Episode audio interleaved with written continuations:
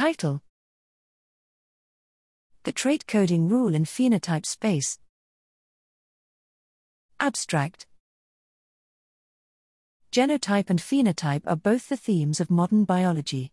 Despite the elegant protein coding rules recognized decades ago in genotype, little is known on how traits are coded in a phenotype space, P. Mathematically, P can be partitioned into a subspace determined by genetic factors, PG, and a subspace affected by non genetic factors, PNG.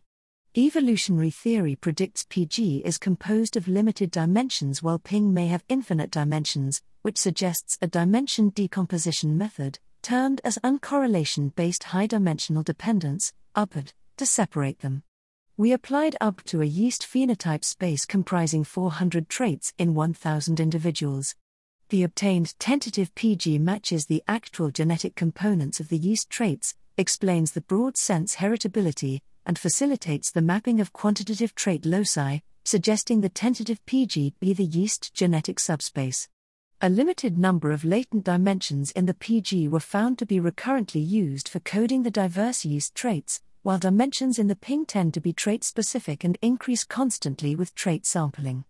A similar separation success was achieved when applying UBHDD to the UK Biobank human brain phenotype space that comprises 700 traits in 26,000 individuals. The obtained PG helped elucidate the genetic versus non genetic origins of the left right asymmetry of human brain, and reveals several hundred novel genetic correlations between brain regions and dozens of mental traits diseases.